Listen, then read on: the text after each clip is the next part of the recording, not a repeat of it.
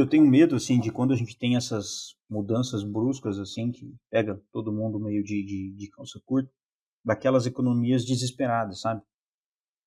Então, na, na granja, assim, às vezes o, o, o produtor não tem para onde correr ou, ou não está bem direcionado e começar a fazer aquela economia sem sentido. E, e, e não, ninguém quer errar, né? Mas às vezes não está bem orientado.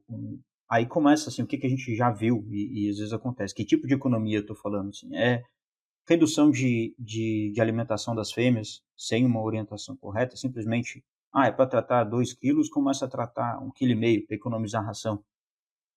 É, para com a reposição da, das fêmeas, isso vai ter um preço no futuro.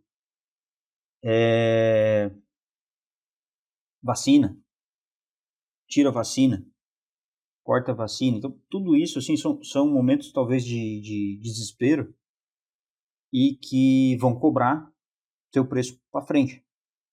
E isso acontece às vezes também quando a gente não tem um, um, um conceito de cadeia muito claro.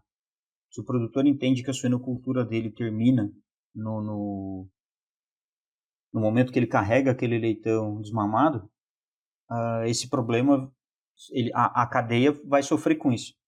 Porque esse leitão tem todo um processo ainda até ele chegar no abate.